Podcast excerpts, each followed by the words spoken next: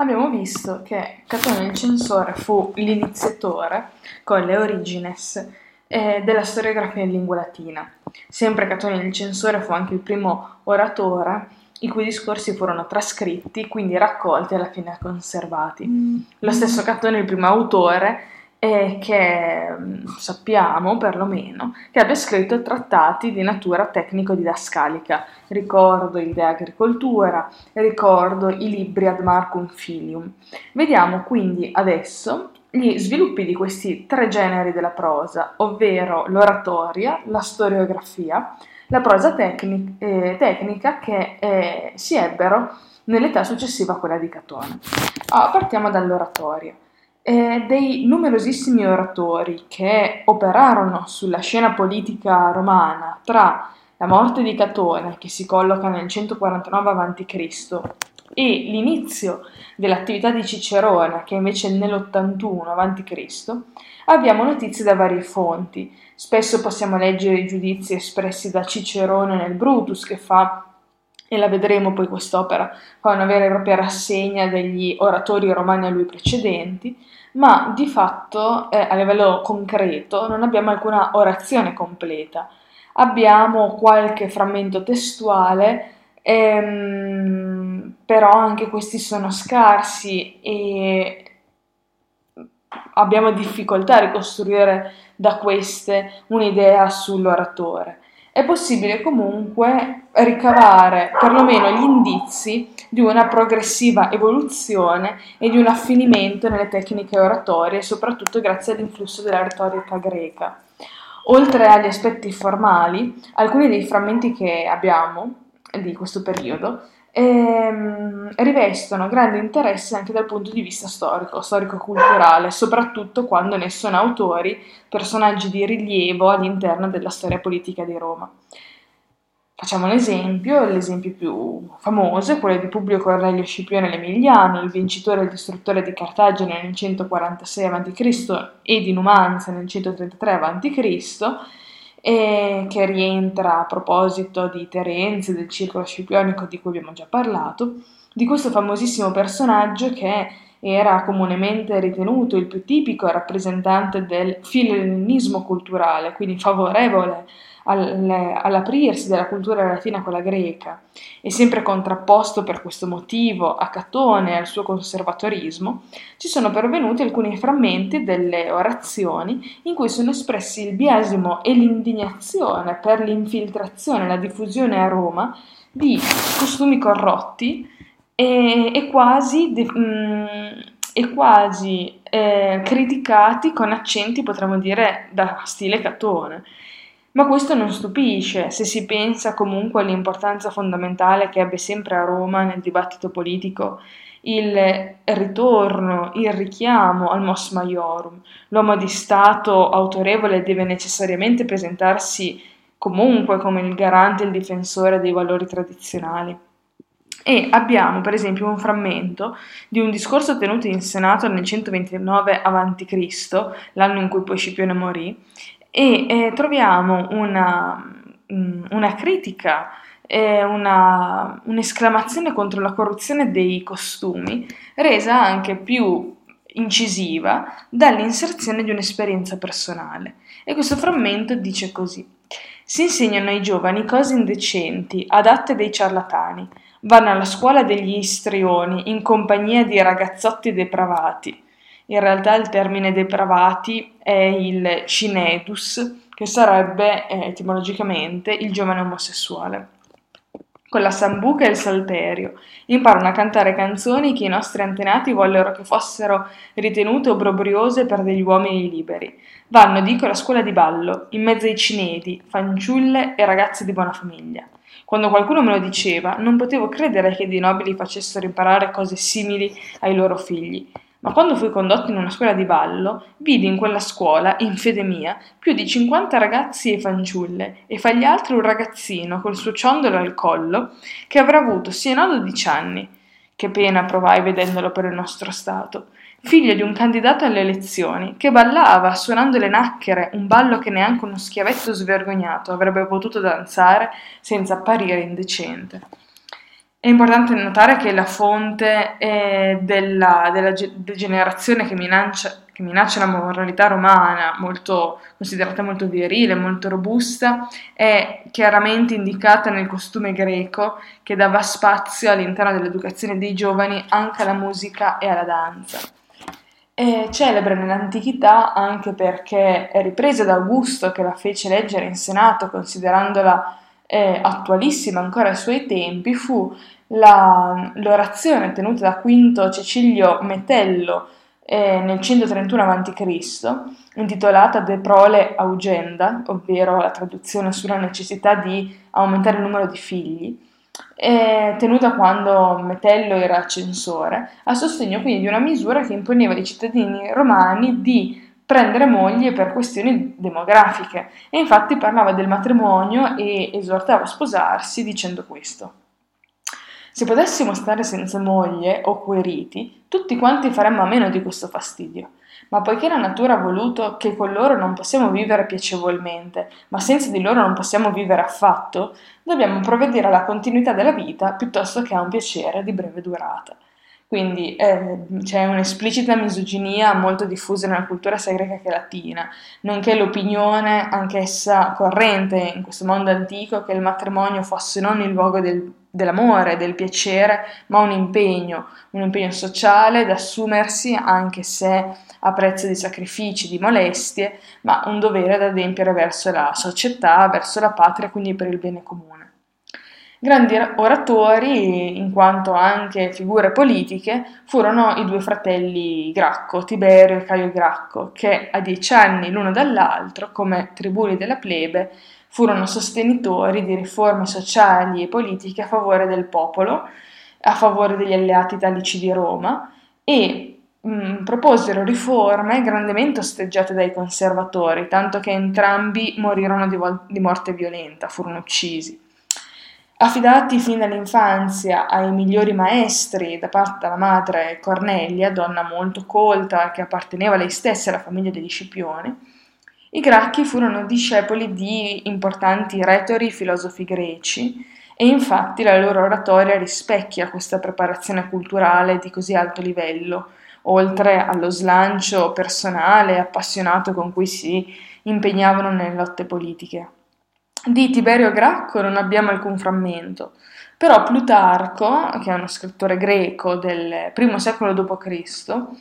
mm, ha scritto una biografia su Tiberio Gracco e ci ha conservato un po' l'idea di questa antica eloquenza del, del, tribuno, della plebe, che cercava di far approvare la propria proposta di legge agraria, che di fatto prevedeva la sottrazione di una parte dei terreni di proprietà dello Stato mh, a ricchissimi latifondisti che li avevano occupati per poi invece andarli a assegnare ai cittadini nullatenenti.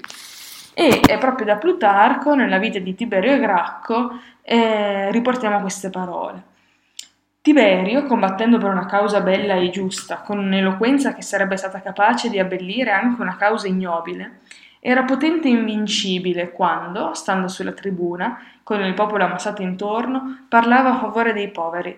Le fiere che abitano l'Italia, diceva, hanno ciascuna un covo, una tana dei rifugi. Invece coloro che combattono e muoiono per l'Italia posseggono solo l'aria e la luce, nient'altro senza casa, senza una residenza stabile, vanno errando con i figli e le mogli. I comandanti ingannano i soldati quando li esortano, durante le battaglie, a difendere dai nemici i loro sepolcri e i loro penati. Nessuno infatti di questi romani, e sono tanti, ha un altare di famiglia, una tomba degli avi, ma combattono e muoiono per difendere il lusso e la ricchezza altrui e sono chiamati padroni del mondo, mentre non hanno neppure una sola zolla di terra che sia loro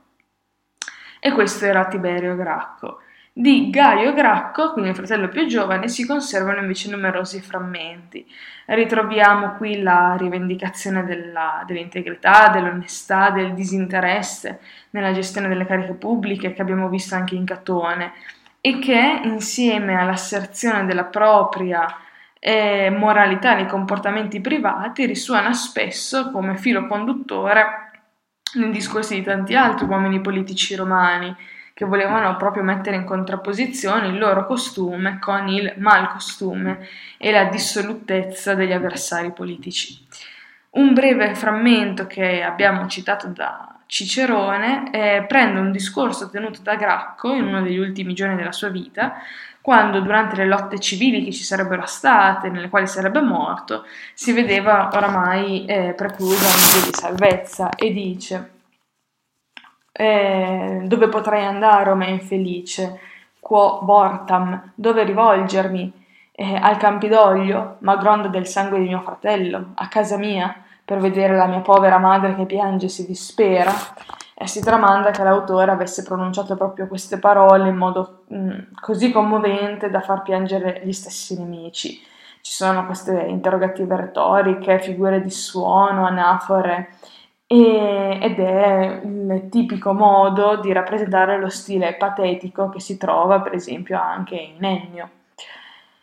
Ora, passando invece alla storiografia, il panorama della eh, storiografia latina eh, negli anni che passano tra le origines di Catone e l'altro grande nome della storiografia che faremo, cioè Sallustio, il primo storico di cui tra l'altro possediamo le opere intere, ehm, in questo lasso di tempo ehm, si presentano situazioni molto ricche, molto diversificate, che però noi dobbiamo valutare sempre solo alla luce di pochi frammenti. Alcuni scrittori, eh, Emina, Pisone, continuarono a scrivere annales secondo lo schema appunto analistico più antico, quindi lo schema che prendeva tutta la storia di Roma, dando però maggiore spazio al passato della leggenda e all'età contemporanea dello scrittore, mentre gli avvenimenti intermedi erano trattati in maniera più sommaria. La tendenza che si afferma più decisamente però è quella di tralasciare del tutto il passato lontano e concentrarsi esclusivamente sugli avvenimenti recenti e di fatto contemporanei. Nasce in questo modo il genere storiografico della monografia, cioè si racconta un periodo storico breve, recente, magari non contemporaneo, però un periodo storico unitario. Il primo scrittore che abbandona lo schema degli annale per mh, mm, spostarsi sul genere monografico, quindi tema unitario e drammatico, fu Lucio Celio Antipatro. Fu attivo durante il periodo dei Gracchi, eh, compose un'opera di sette libri, probabilmente, sulla seconda guerra punica, e, accanto all'importante e fortunata innovazione di, costituita dall'idea di parlare solo di un argomento, sembra si debba scrivere a Antipatro anche il merito di essere stato il primo a concepire l'opera storica come opera d'arte e quindi proporsi di curare anche l'aspetto formale. Abbiamo proprio il giudizio di Cicerone che, dopo aver affermato nell'opera Il De Oratore che la storiografia a Roma non può ancora essere eh, paragonata alla grandezza e ai vertici raggiunta a quella greca, aggiunge anche si è un poco innalzato e ha dato alla storia una voce più altisonante un uomo eccellente, Antipatro. Tutti gli altri non elaborarono artisticamente, ma si limitarono a narrare i fatti. Un'altra importante novità dell'opera di Antipatro pare che fosse l'inserzione di discorsi eh, liberamente inventati. Catone aveva trascritto nelle sue origini questi discorsi nella forma in cui era, li aveva davvero pronunciati, secondo il modello della storiografia greca. Questo elemento conferma eh, l'intenzione di Celio di elaborare artisticamente la sua opera e sarà a Roma una caratteristica peculiare del genere storiografico che Sallustio e i posteri utilizzeranno ampiamente. La preoccupazione letteraria induceva Celio eh, Antipatro a inserire nel suo racconto vere e proprie digressioni, che si chiamano gli excursus, prendendo spunto da fatti e da luoghi menzionati nel racconto della guerra, della guerra contro Annibale. E anche in questo caso vediamo che eh, questa consuetudine sarà poi ampiamente utilizzata. In netta e polemica contrapposizione con l'annalistica si pose anche Sempronio Asellione, che eh, fu un combattente durante la guerra contro Numanzia, siamo nel, nel 134-133 a.C., e compose un'opera di cui non siamo certi neanche eh, sul titolo, forse un'istoria,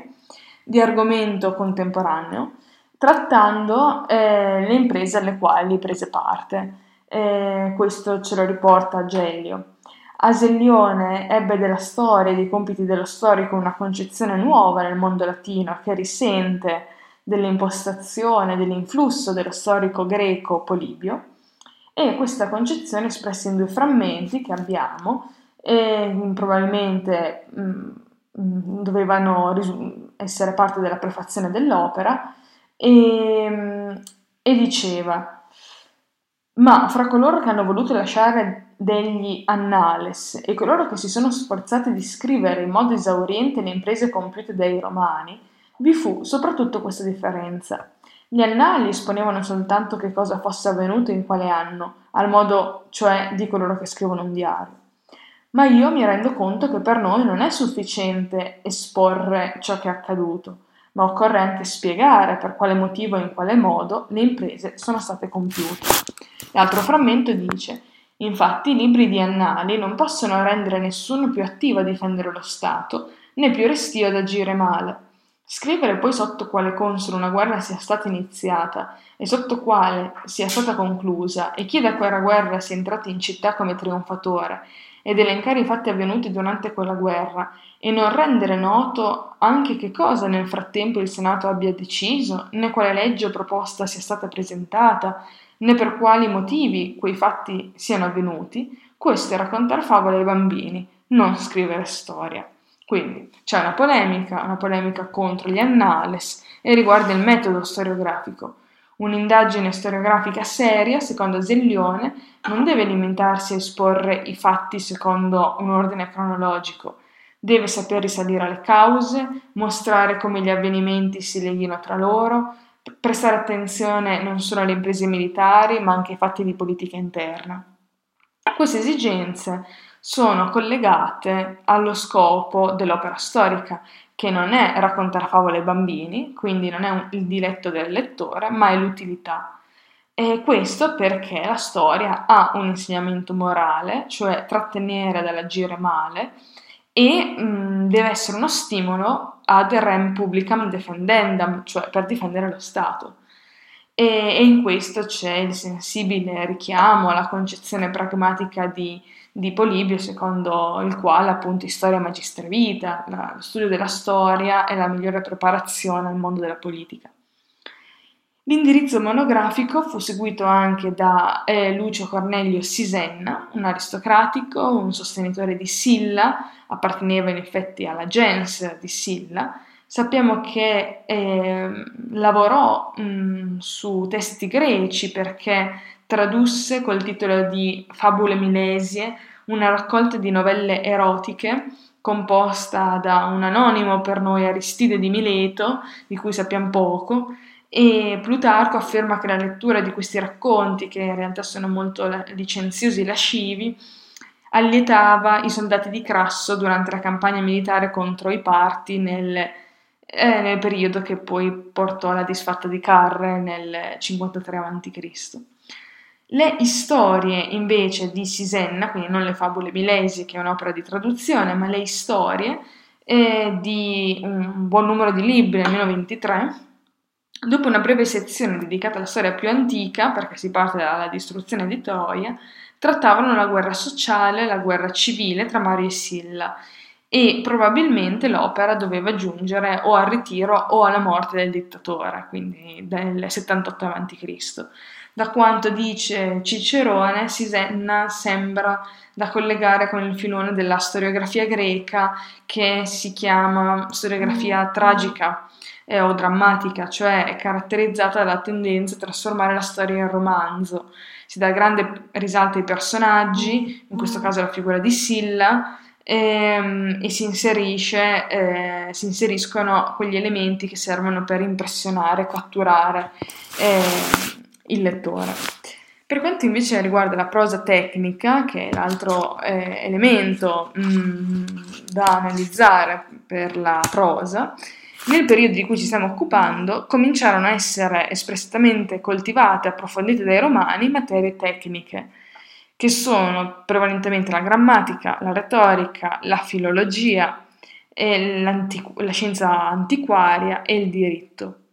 Gli studi grammaticali e filologici che erano stati avviati da poeti di fatto greci come Livio Andronico ed Ennio ricevettero impulso dal soggiorno a, Cre- eh, a Roma di Cratete di Mallo, che era il massimo esponente della scuola filologica chiamata la scuola pergamena.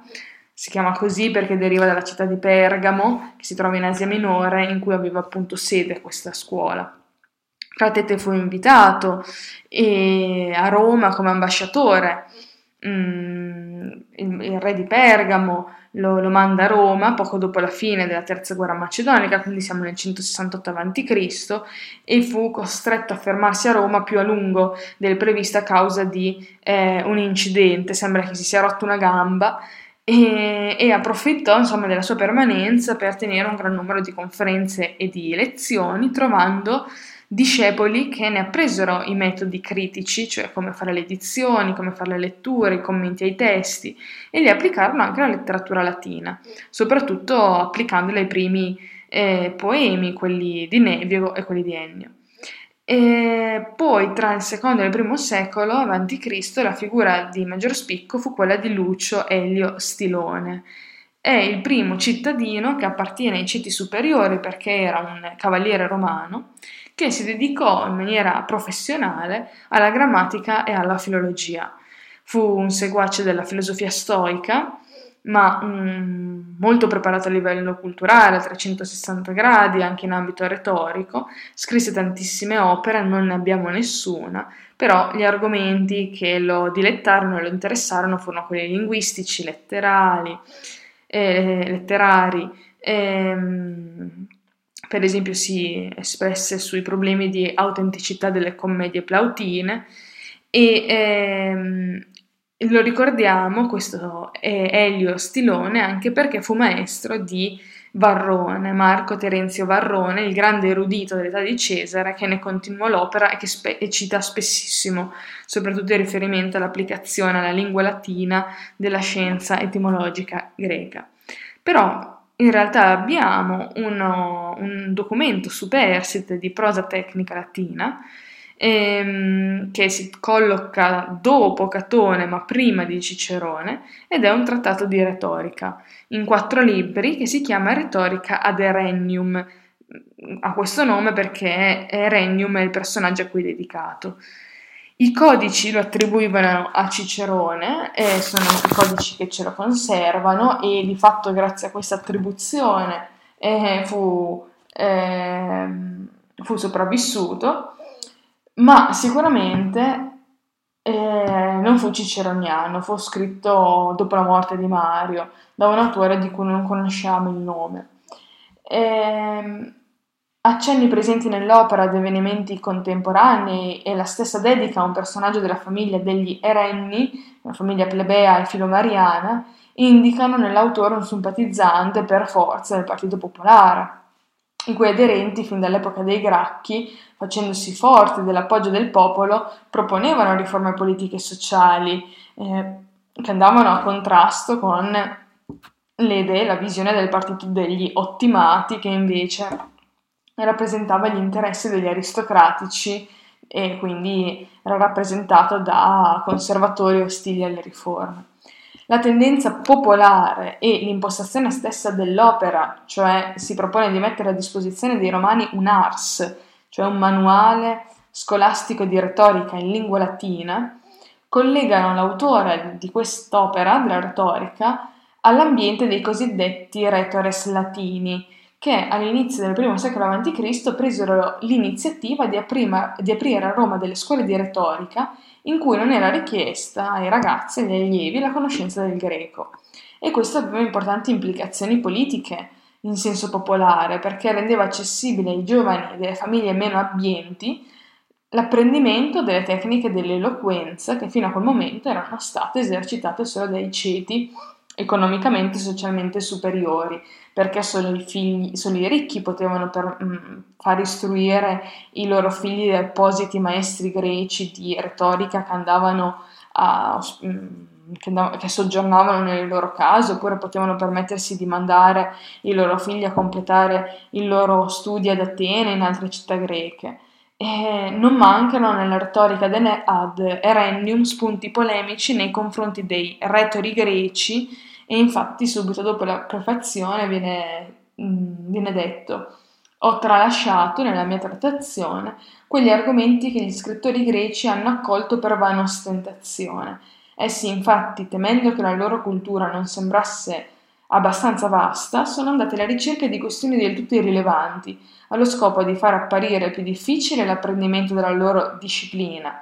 Io invece ho incluso solo ciò che mi sembrava pertinente alla tecnica oratoria.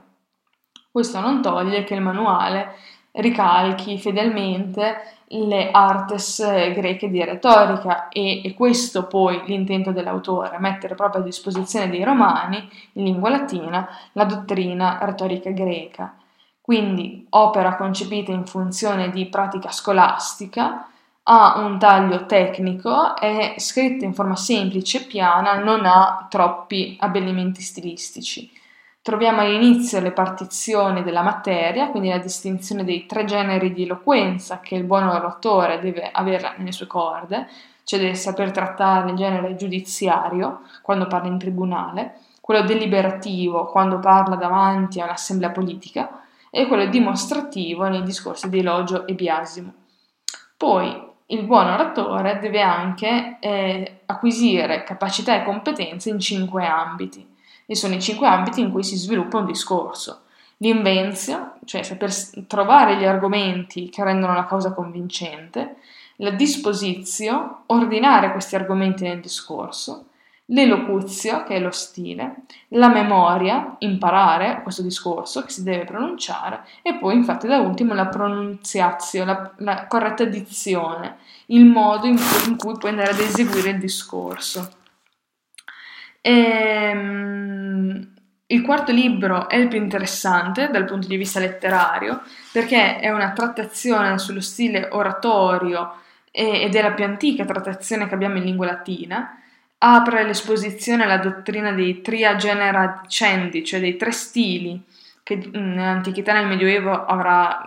molta importanza, ecco perché già la segniamo ovvero si distingue e si eh, definisce gravis, stile alto e sublime, mediocris, stile mediano, attenuata o extenuata, lo stile umile più semplice. E dice proprio il testo, lo stile elevato è quello basato sulla combinazione accurata ed elaborata artisticamente di parole elevate. Lo stile medio è basato sulle parole di livello più basso, non però il più basso e dell'uso volgare. Lo stile di messo è quello che scende fino al, lingu- al livello del linguaggio d'uso quotidiano, purché corretto. E poi mh, mm, l'opera dà un sacco di esempi, si danno esempi anche per questi tre livelli. Ehm, e procedendo nella trattazione, dopo aver dato appunto esempio per ognuno dei vari stili, l'autore mette in guardia dagli eccessi in cui può incorrere chi non sappia trovare la giusta misura, nella solennità come nella semplicità, e dimostra i difetti corrispondenti, ovvero ehm, la, la, il genere sufflata, lui la chiama la figura, figura sufflata, cioè il genere gonfio, troppo enfatico, il genere dissolutum, quello slegato, e quello exile, quello gracile, e descrive anche qui in negativo gli esempi dati prima per dimostrare come le caratteristiche di ognuno dei tre stili, se sono spinti oltre i limiti del buonsenso, producono eh, effetti corrispondenti. Ehm, è inevitabile dover parlare anche della filosofia a Roma, collegandola alla questione della prosa. E fra i generi della prosa fiorenti in Grecia, quindi importati a Roma, manca in questo momento la, lettura, la letteratura filosofica, che è rappresentata nell'età arcaica soltanto da un'opera di Ennio. E non basta spiegare questa assenza, la scarsa propensione dei romani per le, le, attività filosofiche. Se è vero che i romani sono pragmatici e utilitaristici e, e quindi svalutavano la pura speculazione, quella che non fosse immediatamente orientata al raggiungimento di risultati pratici, è anche vero però che la filosofia poteva trovare applicazioni utili in campo morale e politico, poteva aiutare comunque a risolvere problemi, a fornire regole di comportamento eh, da applicare nella vita individuale e collettiva. Ma proprio questo era contrario alla mentalità dei romani tradizionalisti, cioè creare dei modelli di comportamento diversi, fuori dalla, traduz- dalla tradizione, mettere in discussione, che poi è l'operato della filosofia, i valori morali comunemente accettati, quelli che si trasmettevano di padre in figlio. La diffidenza verso quella che era la più alta e tipica espressione della cultura greca si rivela in tantissimi accenni polemici e satirici che troviamo nei testi teatrali, dove i filosofi sono ridicolizzati per la loro presunzione o per l'inutilità dei, dei loro astratti pensieri. Plauto in particolare dal termine philosophus il significato di cavillatore, eh, di pedante, usa il termine filosofari come chi gioca con le parole per prendere in giro e raggirare gli altri. E, e nel secondo secolo a.C. questa ostilità verso la filosofia si manifestò anche in occasioni ufficiali. Nel 155 a.C. gli ateniesi inviarono a Roma come ambasciatori tre filosofi che contemporaneamente erano anche tre oratori e mentre aspettavano di essere ricevuti dal Senato tennero pubbliche conferenze a cui i romani accorsero in gran numero, dimostrando quindi interesse e ammirazione per le loro capacità, fu eh, di grande successo l'esibizione di Carneade, filosofo accademico, quindi apparteneva a quella scuola ateniese, l'accademia, fondata da Platone, il quale tenne in due giorni successivi due conferenze sullo stesso tema, ovvero se esiste una giustizia naturale a cui tutti gli uomini sono tenuti a conformarsi, e Carneade mm, fece così, sostenne nel primo giorno e nel primo discorso la tesi favorevole all'esistenza del diritto naturale. Nel secondo giorno invece sostenne la seconda tesi, cioè quella contraria, eh, che mm, non esiste il diritto naturale e questo era il metodo della oratio in utranque partem, cioè pro e contro la stessa tesi. Plutarco ci racconta che Catone, che aveva 80 anni in quel momento, dopo aver ascoltato Carneade e avendo visto che tanti giovani erano interessati a questo filosofo, intervenne presso il Senato affinché la richiesta degli ateniesi fosse discussa al più presto, in modo che i filosofi ritornassero ad Atene nelle loro scuole, dice mh, mm, Plutarco, eh, a discutere con i giovani greci i giovani, e con i giovani greci, i giovani romani continuassero a prestare ascolto come prima alle leggi dei magistrati. Quindi è chiaro che Catone vedeva nel relativismo di Carneade, nel suo atteggiamento provocatoriamente critico, una minaccia allo spirito della disciplina, dell'obbedienza e quindi un pericolo per, quei, per quell'educazione, per le, quell'etica tradizionale che i giovani romani mh, dovevano accettare senza discutere. Quindi la filosofia era un potenziale fattore di sovversione, un grave pericolo per la società e per lo Stato.